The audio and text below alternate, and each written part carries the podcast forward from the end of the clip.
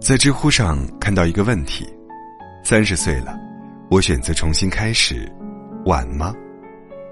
高赞回答是，这个问题通常有三个答案：晚、不晚、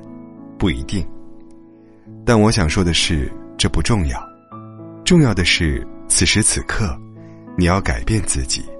然后重新开始。就像书上有句话是这么说的：我们无法改变天气，但我们可以改变心情；我们无法改变别人，但可以改变自己。我读研那年二十二岁，开学那天，我们班同学挨个站起来做自我介绍，大部分同学都是大学毕业，顺理成章考上了研究生，按部就班，一步一个脚印。只有一个同学站起来说了不一样的话。大学毕业后，他在家里安排的工厂工作了三年，又去上海漂了两年。二十八岁那年，他意识到过往的经历无法让自己进入更向往的领域，于是毅然决定考研。第一年没考上，又来了一次，这才有机会站在这里，和我们这些小七八岁的弟弟妹妹们成为同学。他自我介绍后，我们不由自主地开始鼓掌。我们佩服的不仅仅是他三十岁从头来过的勇气，更是感慨原来人生并非只有一种活法。从小到大，我们一直被教育什么年纪就该做什么事儿，中规中矩，不敢突破，早恋不被允许，晚婚也遭到打击，半途而废会被鄙视，大器晚成也从来不会被相信。我们按照约定俗成的时间刻度，完成着每一步该做的事情，不满意当下的生活，但却久久不能做出改变，讨厌别人对我们的指指点点，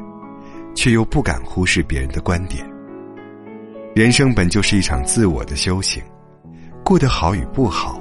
过得是否尽兴，是否有遗憾，都是自己的事情。北京电影学院七十周年校庆的主持人是黄渤，查资料才发现，黄渤也是北京电影学院科班毕业的学生。比起那些十八岁考入北电，二十多岁开始演戏成名的北电明星们，黄渤的演员之路曲折了很多。高中毕业他就不念书了，遇到志同道合的朋友，组成蓝色风沙乐队，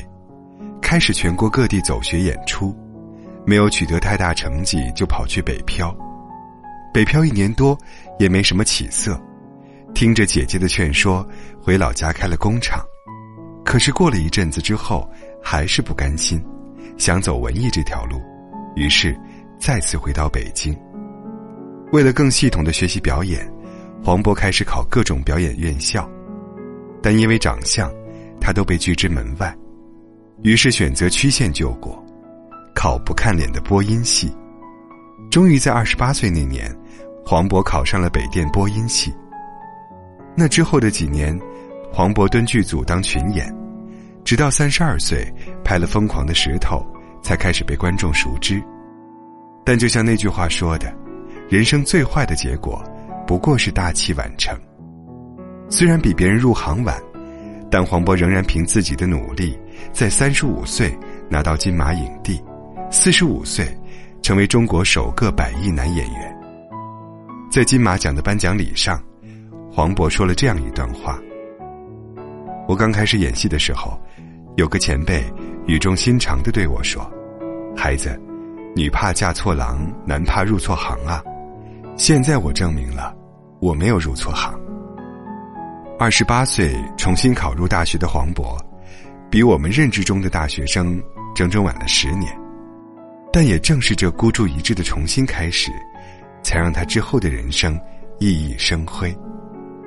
如果你不满意现在的生活，你想重新开始，那就从此刻开始做些改变吧。你可以辞去现在没有进步和提升的工作，可以狠下心离开那个已经不爱你的旧人，可以放弃当下安逸稳定熟悉的生活，换一座城市，甚至重新进入校园开始读书。就像我们最常听到的那句话，种一棵树最好的时间是十年前，其次是现在。从现在开始，改变作息，改变不好的习惯，改变对未来的规划，别把重新开始变成重蹈覆辙。人生最美的不是失而复得，也不是虚惊一场，而是无论什么时候都有敢于重新开始的勇气。